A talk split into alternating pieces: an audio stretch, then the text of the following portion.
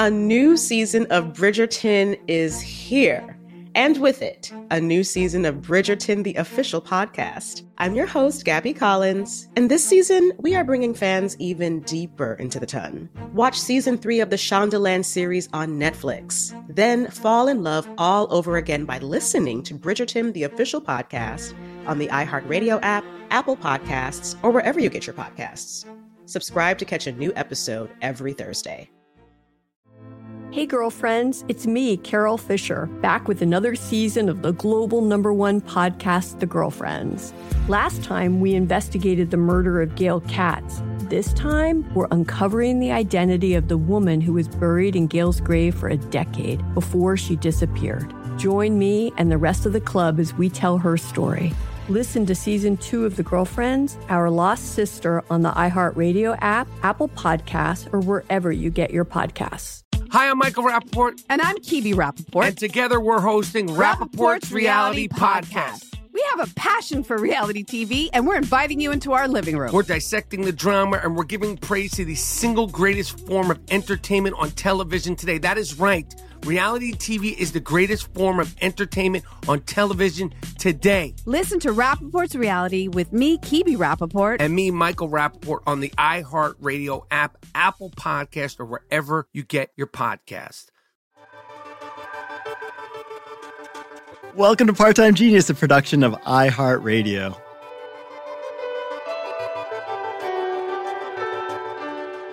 Guess what, Will? What's that, Mango? So, did you know the world's largest bee isn't as extinct as we thought? Not as extinct as we thought. I kind of feel like that's too bad. no, it's actually a good thing. How, how are giant monster bees a good thing? So, for, for starters, the bees aren't exactly monsters. They're only about an inch and a half long, and they've got a two and a half inch wingspan. So, it's about the size of a thumb, or I guess three times the size of the average honeybee. Not the size of Mothra, as, uh, like you might be imagining. I mean, maybe not, but I actually just pulled up a picture of one of these things while you were talking. And I have to say, this is the most terrifying bee I have seen in my life. Like, why do they have such massive pinchers on their faces? They almost look like these stag beetles, but just creepier. Yeah, so I was trying not to mention that because it makes them look so much scarier, but they're actually just used to scrape resin off trees to build their homes, so it's not that scary. But here's what's really interesting. The species was first discovered in Indonesia, and this was back in 1859. And then nobody could find it again after that. So it was just presumed to have gone extinct. And then in 1984, this entomologist stumbled across the bees alive and well in Indonesia. And he collected the specimen, he wrote about a discovery, but he didn't get any video or photos. And then the bees' trail went cold again. But it, it sounds like now somebody has found them again. Is that right? Yeah, so they thought they were extinct, but it's totally right. In January this year, this photographer named Clay Bolt he actually made history by finding the giant bees in the wild for the very first time. And it sounds like it was a pretty surreal experience because apparently the female bees make this really deep thrumming sound with their wings. So he could not only hear them, he could actually feel the air being displaced as they flew by. And it was amazing because it's really this creature that he'd only ever imagined about, right? And suddenly he has this super tangible and memorable experience with them. Anyway, Clay's account got me thinking that this week it'd be really fun to look into creatures that had come back to life. And so that's what we're going to talk about. All these weird cases out there where creatures seemingly died and then returned. So let's dive in.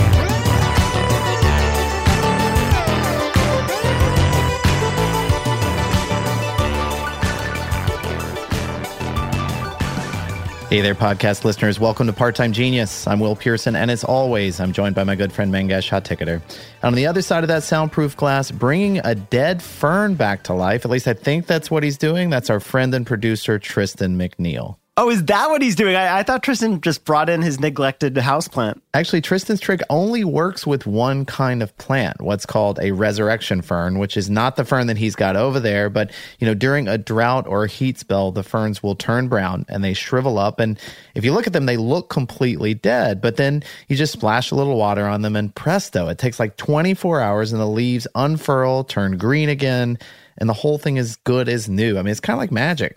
Yeah, it does sound like something you'd study at Hogwarts in the mm-hmm. herbology class or whatever. It's pretty cool. And even though it does seem like magic, there is, of course, a scientific explanation on how these ferns come back to life. These resurrection ferns never actually die during this dying out process.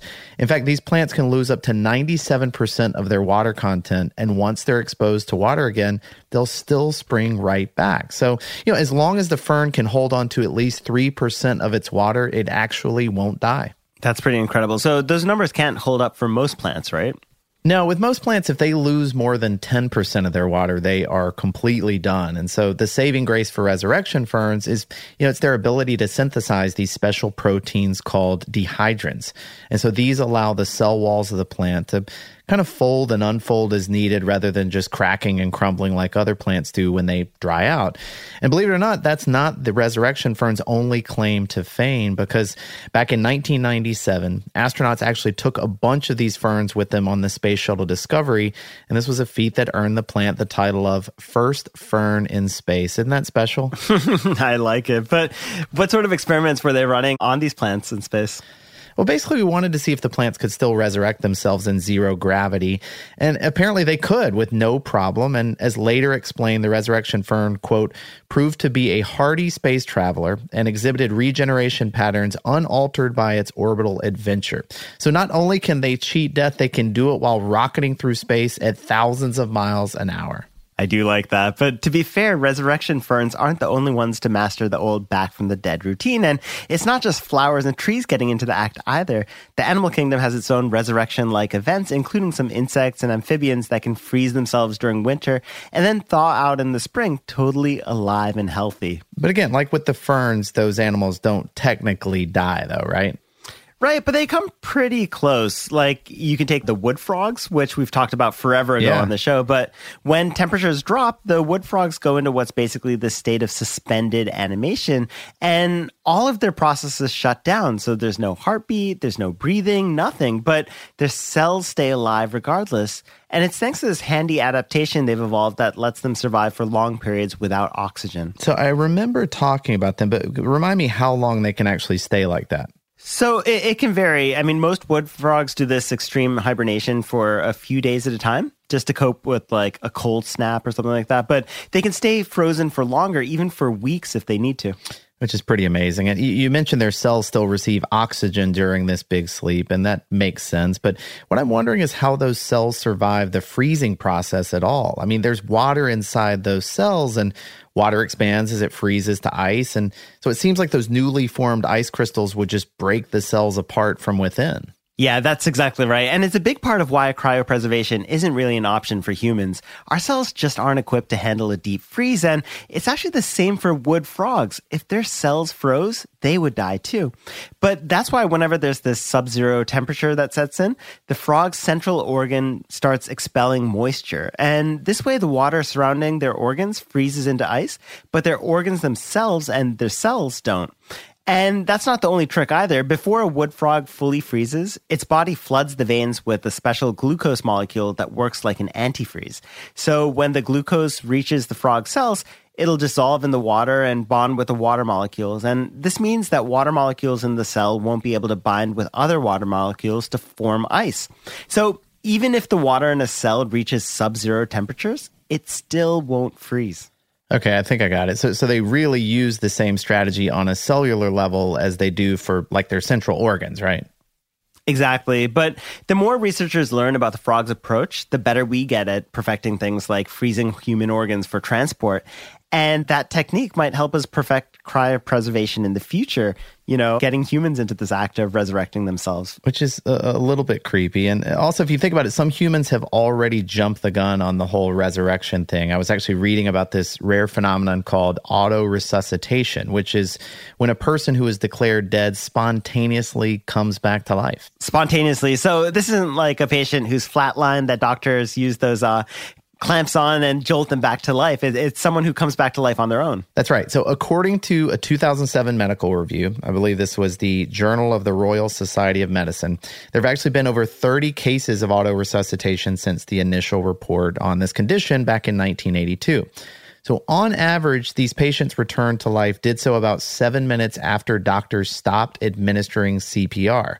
One patient made it all the way to the hospital morgue before suddenly returning to life. I mean, can you imagine what that must have been like for the poor folks who had to wheel that person down there and in the morgue, no less? But it's just so, like, of all places to witness someone coming back from the dead, this would have been such a weird experience. So these people sort of pop back up. Do they live for a while?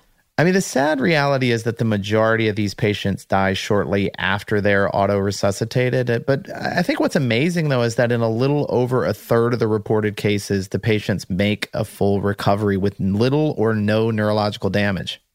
That is wild. So, do doctors have any idea of why this is happening? Well, I mean, it's tough to say for certain because there have only been, like we said, 30 something cases reported in the last 40 years. And that's, you know, not a lot of data to go on. But that said, the reports do offer some clues about what might be going on here. For instance, the use of CPR, which is something that's in all of these reported cases. So remember, I said the patients came back a few minutes after CPR was stopped. Well, that gap in time might actually be the key to understanding the whole phenomenon. It's a little bit complicated. So I, pulled this good breakdown from the Smithsonian, and, and here's how they explain it. One popular theory is that dynamic hyperinflation, which can occur during CPR if the lungs are rapidly filled with air without adequate time to exhale. In theory, when emergency doctors stop CPR, the lung pressure caused by dynamic hyperinflation returns to normal and the blood begins to circulate with greater ease, producing an auto resuscitation effect. Huh. So, uh, how can doctors guard against this kind of thing? Like, is there a set amount of time they need to wait? I don't think there's like a hard and fast rule around this, but doctors who've studied the subject do recommend waiting at least 10 or 15 minutes after CPR has ceased before declaring someone dead, you know, just to be on the safe side here. That is so strange. Like, there's this period of time when death isn't necessarily final that someone might still pop back to life. Yeah, I mean it's it's you know it's not super likely, but it it does happen. It makes you wonder about where the cutoff is, like that point past which death is irreversible. It might be you know more fluid than we had first guessed. Yeah, I, I, think you're right. In fact, I, I, was reading about this concept people talk about in the conservation world called the Lazarus taxon mm-hmm. or Lazarus species. And it's basically a group of plants and animals that were believed to be extinct, but were later rediscovered in the wild, like the giant bee I mentioned at the top of the show. It's not the same as the biological resurrections we've been talking about, but it's another interesting case of death not being quite as final as we first looked at. I definitely want to hear more about this. But before we get to that, let's take a quick break. A new season of Bridgerton is here. And with it, a new season of Bridgerton, the official podcast. I'm your host, Gabrielle Collins, and this season, we are bringing fans even deeper into the ton. Colin Bridgerton has returned from his travels abroad. Is betrothal written in the stars for the eligible bachelor?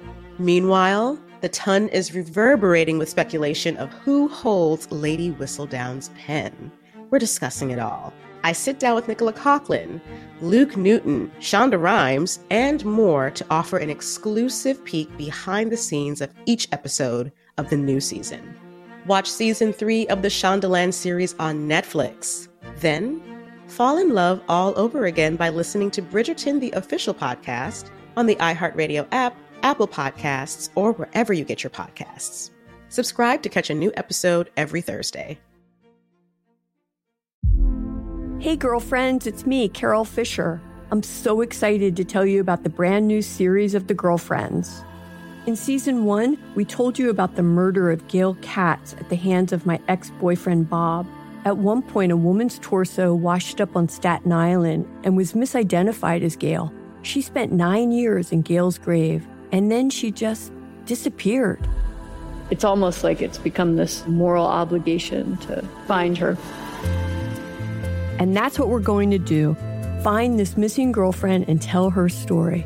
With the help of some of your favorite girlfriends from season one, like my producer Anna. Oh my God. My friend Dr. Mindy Shapiro.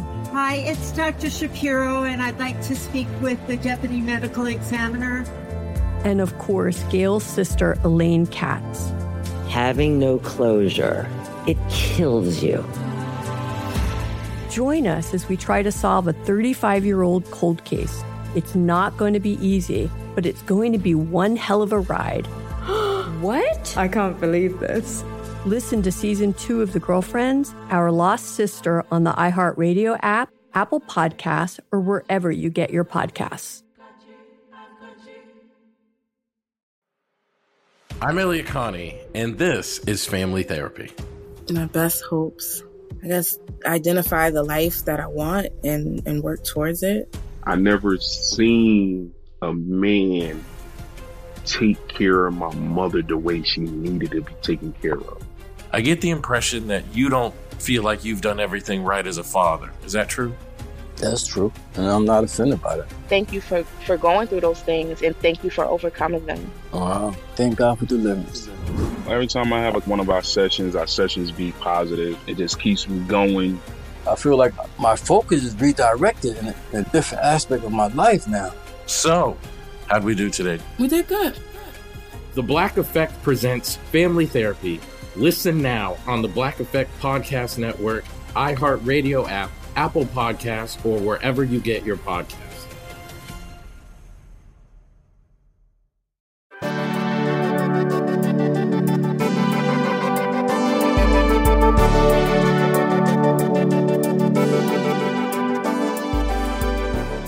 You're listening to Part Time Genius, and we're talking about Lazarus species. These are the extinct plants and animals that turned out to be not so extinct after all.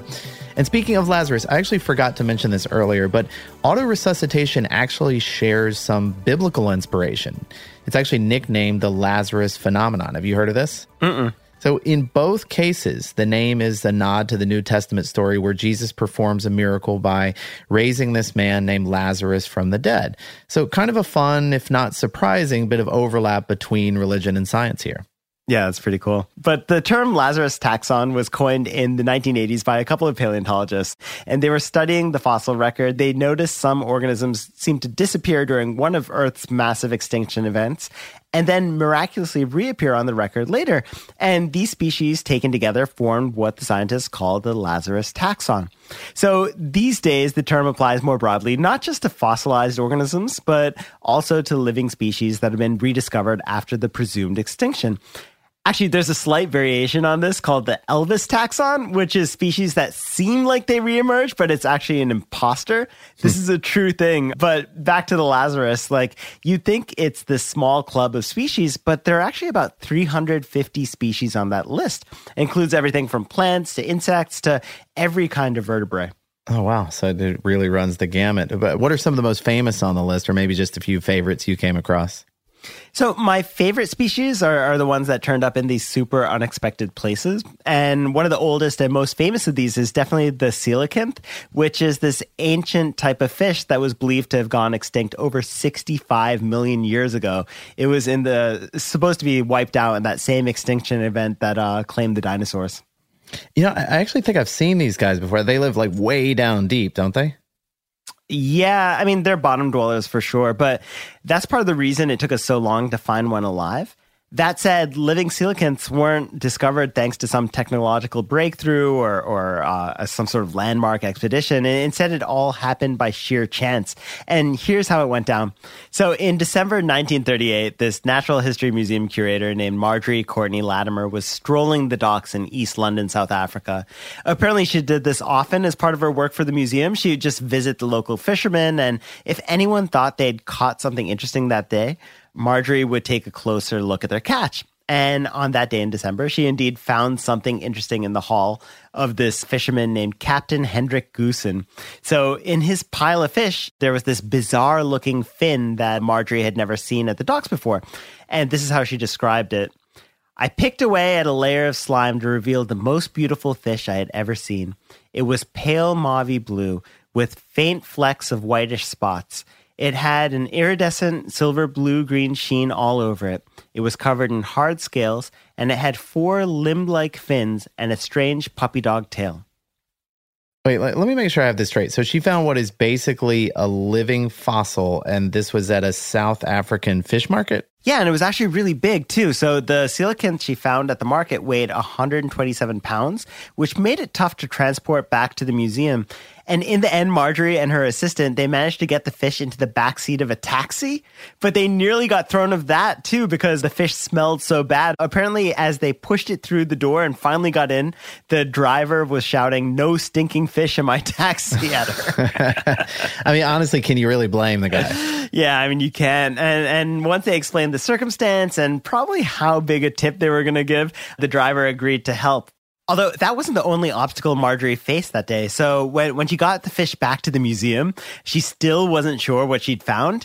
Her expertise was actually in birds, not fish. And, and when she asked the chairman of the museum board to help her identify the specimen, he told her it's nothing more than a rock cod. And then he left to go on his holiday. You know, it's funny. It almost reads like parody, but all right. Well, obviously the museum was no help. So how did Marjorie ultimately crack this case? So the first thing she did was to find some way to preserve the fish long term. She tried the morgue at her local hospital, but they flat out refused to store fish, no matter how ancient it was. And uh, in the end, she had to settle for getting it taxidermied instead. So she reached out to a fish curator at a different South African museum, this guy J.L.B. Smith, and she sent the description and sketches of what she'd found. Within a month or so, Smith decided to make a trip to see the fish for himself, and he definitely wasn't disappointed with what he found. In fact, listen to how he later described the day he arrived at Marjorie's museum. Quote, Although I had come prepared, the first sight of the fish hit me like a white hot blast and made me feel shaky and queer. My body tingled. I stood as if stricken to stone. Yes, there was not a shadow of a doubt, scale by scale, bone by bone, fin by fin. It was a true coelacanth. I mean, it must have felt like such vindication. Yeah, but plus it must have made the museum chairman feel like such a chump when he got back from his vacation. I still, I mean, I know I said this earlier, but I still can't believe she found an extinct species at a fish market. It's just, it seems like such a weird place to find this. Well, the, the craziest part is that it wasn't even the only time that's happened. In, in fact, hmm. there are plenty of Lazarus species that have showed up at food markets. There's the smooth tooth black tip shark that reappeared in this fish market in the Middle East. There's the Laotian uh, rock rat, which was rediscovered at a meat market, and, and the Arakan forest turtle, which debuted at a food market in China. But the list just keeps going. Pretty sure you made up a couple of those, but um, and I'm not sure what it says about us in the first place that we find so many supposedly extinct animals on our dinner table. Just it's just so weird. yeah, it kind of makes me wonder if any Lazarus species have actually gone extinct for real, like that way. Like the humans mm-hmm. just ate too many of them without scientists walking by and stopping them from eating. But uh, I I know we've got a few more things to tackle, but first let's take a quick break.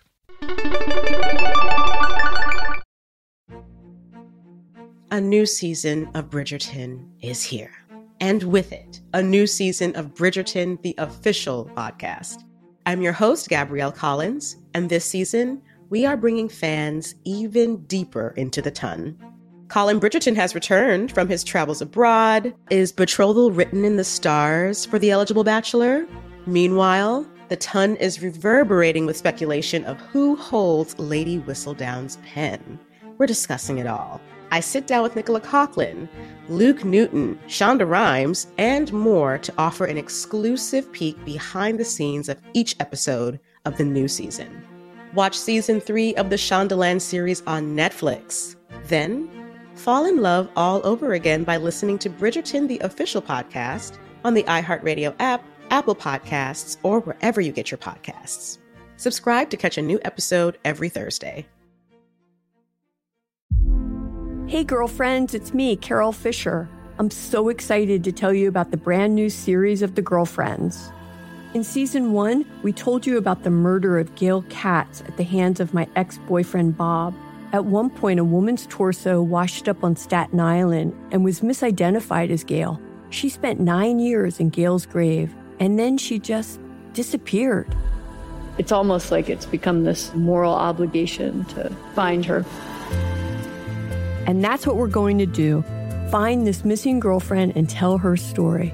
With the help of some of your favorite girlfriends from season one, like my producer Anna. Oh my God. My friend Dr. Mindy Shapiro. Hi, it's Dr. Shapiro, and I'd like to speak with the deputy medical examiner. And of course, Gail's sister, Elaine Katz. Having no closure, it kills you.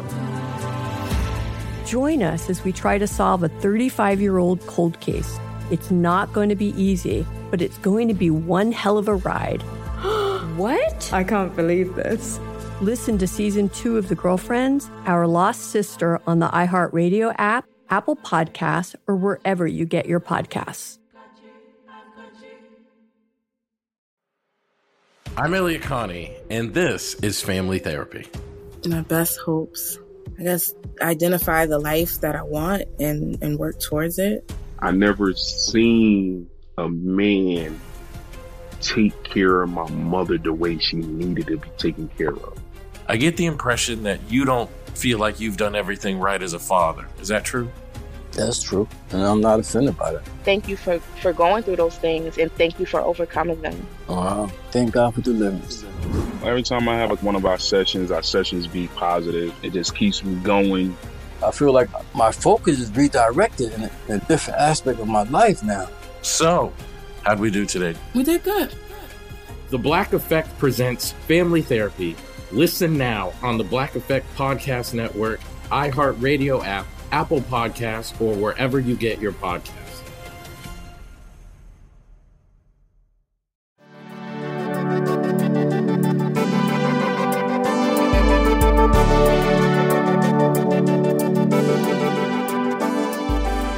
Welcome back to Part Time Genius. So, Will, I know you wanted to talk about de extinction, which is the ability to bring vanished species back to life. Uh, do you think that's something we'll be able to do one day? And if so, how long until we're all riding woolly mammoths to work like God intended? I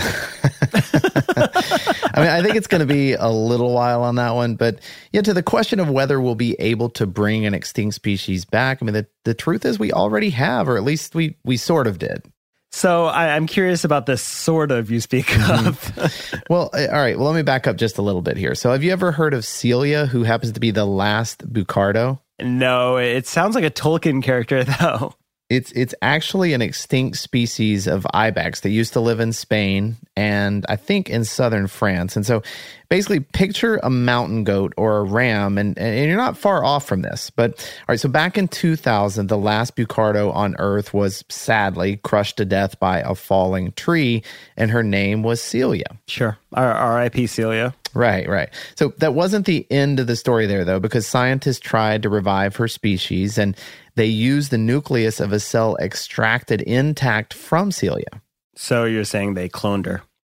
Well, I mean, sort of. Like this wasn't like with Dolly the sheep, where her nucleus could be implanted in the egg of a sheep from the same species. I mean, remember, Celia was the last one, and there weren't any of her kind around to donate an egg. So instead, scientists inserted the nucleus from Celia into the unfertilized egg cell of a different kind of Spanish ibex. Then they took the resulting embryo and transferred it to the womb of a living goat. It's just a lot of connections here. and almost a year later, in July of 2003, the first baby Bucardo since Celia was born.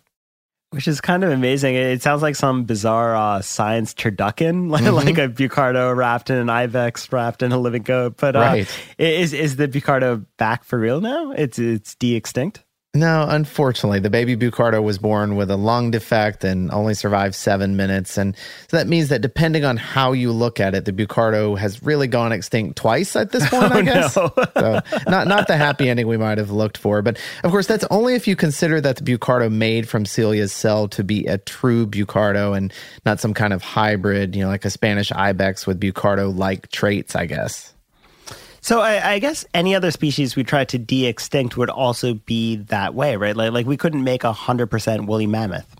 It would always be an animal with cells that most certainly contain elephant DNA and just a little bit of mammoth DNA, like the nucleus they took from Celia, you know. And, and with a long extinct creature like a woolly mammoth, you'd be even further into hybrid territory. And that's because there aren't any living mammoths to harvest intact nuclei from. So scientists would be working with far less DNA than they had with Celia the Bucardo. So all the efforts that you hear about bringing back the woolly mammoth, those aren't attempts to clone a mammoth so much as they are attempts to make an elephant mammoth hybrid.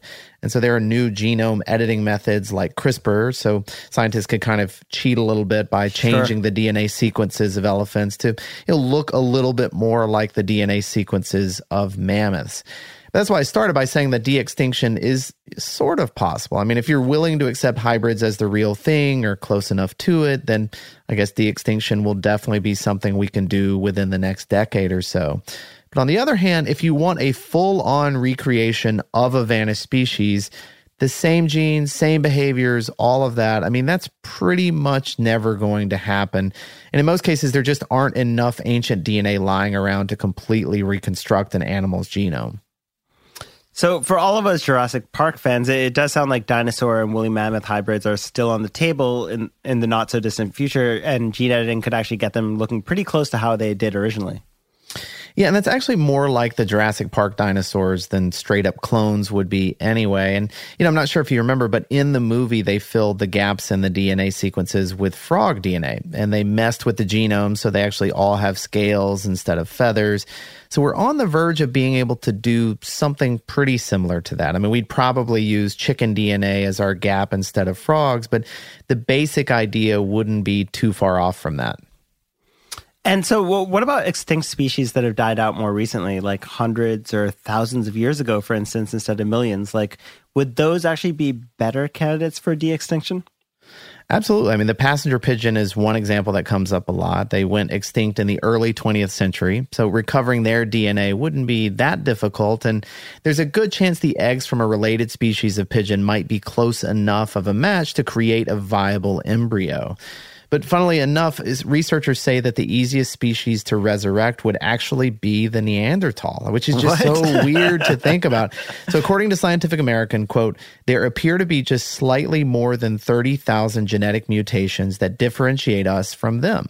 And Homo sapiens is the complicated organism best understood by human geneticists. So of course, bringing a, you know, a sentient human species back to life is a giant ethical can of worms. So I don't imagine we'll be bringing Neanderthals back anytime soon, or at least which I'm is, telling myself that. which is probably for the best because, you know, I, I read that even though there's no ideal candidate for de extinction, the woolly mammoth would still be the best choice just because of how much goodwill it would generate in the public. And it makes sense if you think about it, right? Like bringing back the woolly mammoth has been a collective dream for decades now. Plus, they mm-hmm. look big, furry elephants. Like it just feels so much less threatening than a T Rex. I mean, still pretty threatening, but but I, I, think you're right. And there's actually another reason why raising the mammoth might be the best way to go, and it's something that you'd probably never guess, which is climate change. So you're gonna have to explain this one.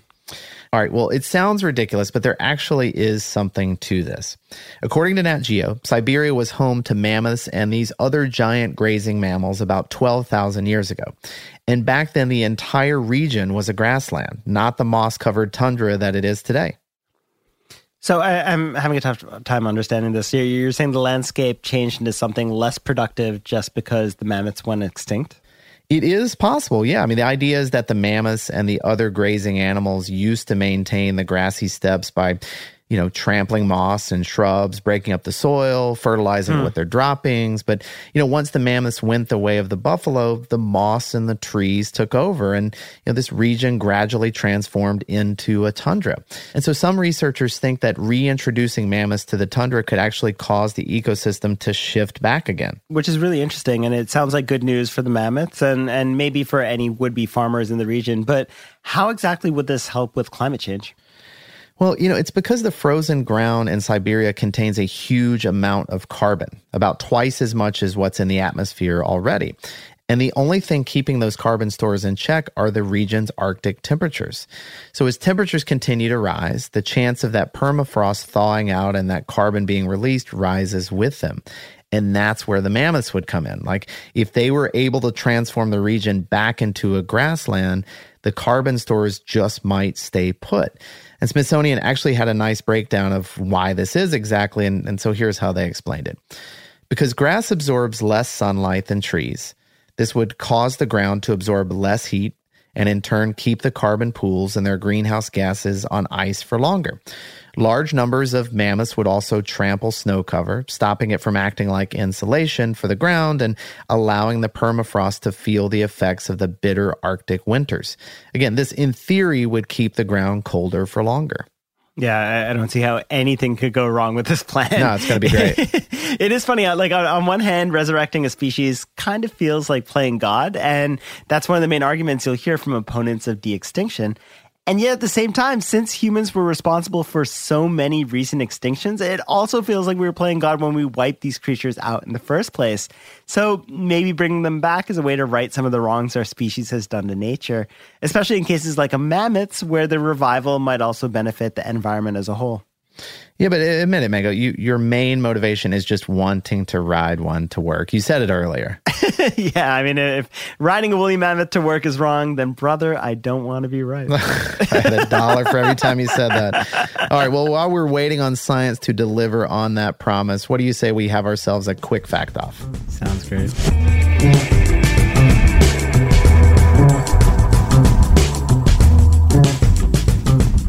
All right, I'll kick it off here. So, remember that Siberian permafrost that we talked about a few minutes ago? Well, it turns out it's home to more than just carbon deposits. Just last year, researchers discovered that the frigid ground had also preserved ancient life in the form of two 40,000 year old nematodes or roundworms. So, even more incredibly, the researchers were able to successfully, quote, defrost the creatures, according to a report from the Siberian Times. Isn't that amazing? There's something yeah. called the Siberian Times. Uh, not the fact, the fact that there is a Siberian Times. I just love that. And if that's true, then roundworms can endure cryopreservation for way, way longer than we thought. The previous record for a nematode was it was revived like 39 years of dormancy or something like that. But not only that, it would also mean that those resurrected roundworms are now the oldest living animals on the planet, and by a pretty wide margin, of course. Yeah. So, so I, have got a weird one for you. The name Lazarus came up a lot this week, so I, I did some digging on the name itself. And it turns out it's going through a bit of a resurgence right now. Uh, according to rankings on, on the top baby naming sites, the name Lazarus is now more popular than it's been in over a century. And so, what what are these reports based on exactly? Yeah, so a lot of the data comes from the users on these sites, but the rankings also pull from the Social Security Administration. So things like how many babies born in 2018 were named Lazarus shows up on this. The data goes all the way back to about 1900, which is when the name Lazarus was at its peak as the 1,105th most popular name in the country. Wait, and that was the name at its peak popularity? Yeah, but but you've got to keep this in perspective. For the rest of the 20th century, the name hovered between the 3,000th and 4,000th most popular name, and it started to rise in the early 90s, and now it's back in the low thousands, just like it was about 100 years ago. Oh, wow. That's impressive. All right. Well, one neat thing I read about this week is an experiment with cryopreserved seeds, and it's called the Project Baseline Resurrection Approach. So basically, millions of seeds from different plant species are being collected and then shipped to a seed bank in Colorado, and then they're kept on ice for anywhere between five and 50 years. So the idea is that once the time is up, scientists of the future can actually warm up the seeds, plant them, and bring them back to life. Oh, wow. And that way they'll be able to compare these ancestor plants with their descendants, you know, which will be the plants collected from the exact same location where the ancestor seeds were first harvested. And so the hope is that by, you know, looking at this side by side comparison across multiple decades, it'll actually allow the scientists to see how a certain plant population changed over time. That's really cool. It's kind of like a botanical time capsule. Yeah. But okay, here's a good one I found about Caspian horses, which Nat Geo describes as having the hallmark movie stylings of uh, all Lazarus species. So here's what happened. In 1957, an American horse breeder and researcher named Louise Laylin married this Iranian aristocrat named Narcy Firouz. And they moved to Tehran together. And a few years later, the couple opened a children's riding academy so that Louise could share her love of riding with all the locals. The only problem was that the stallions native to the region were way too rough and bad tempered tempered for the kids to ride safely. So Louise asked around and she hoped to find this alternative horse for the kids. And she started hearing these rumors about a group of strong but friendly miniature horses that lived tucked away in this remote mountain region near the Caspian Sea.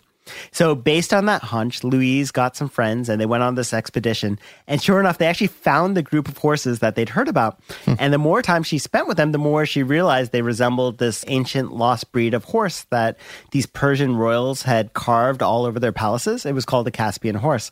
So, Louise made the connection almost immediately, but it wasn't until the 1990s that DNA testing was finally able to confirm her suspicion. But Louise knew the horse's pedigree from the start, so she brought them back to Tehran for his students. And to this day, Caspians are still considered the ideal starter horse for young riders. Oh, wow.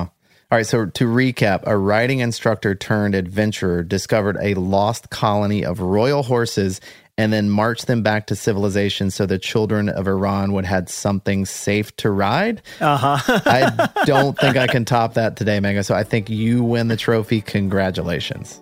Thank you so much. And that does it for today's Part Time Genius from Gabe, Tristan, Will, and me. Thank you so much for listening.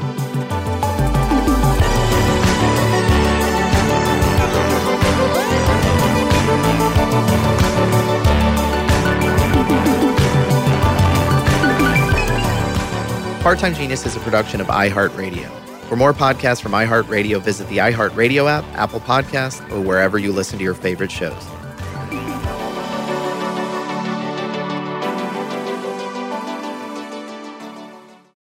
A new season of Bridgerton is here. And with it, a new season of Bridgerton, the official podcast. I'm your host, Gabby Collins, and this season, we are bringing fans even deeper into the ton. Watch season three of the Shondaland series on Netflix. Then fall in love all over again by listening to Bridgerton, the official podcast, on the iHeartRadio app, Apple Podcasts, or wherever you get your podcasts. Subscribe to catch a new episode every Thursday. Hey, girlfriends, it's me, Carol Fisher, back with another season of the global number one podcast, The Girlfriends. Last time, we investigated the murder of Gail Katz. This time, we're uncovering the identity of the woman who was buried in Gail's grave for a decade before she disappeared. Join me and the rest of the club as we tell her story. Listen to season two of The Girlfriends, Our Lost Sister on the iHeartRadio app, Apple Podcasts, or wherever you get your podcasts. Hi, I'm Michael Rapaport. And I'm Kebe Rapaport. And together we're hosting Rapaport's, Reality Podcast. We have a passion for reality TV, and we're inviting you into our living room. We're dissecting the drama and we're giving praise to the single greatest form of entertainment on television today. That is right. Reality TV is the greatest form of entertainment on television today. Listen to Rapaport's Reality with me, Kebe Rapaport. And me, Michael Rapaport, on the iHeartRadio app, Apple Podcast, or wherever you get your podcast.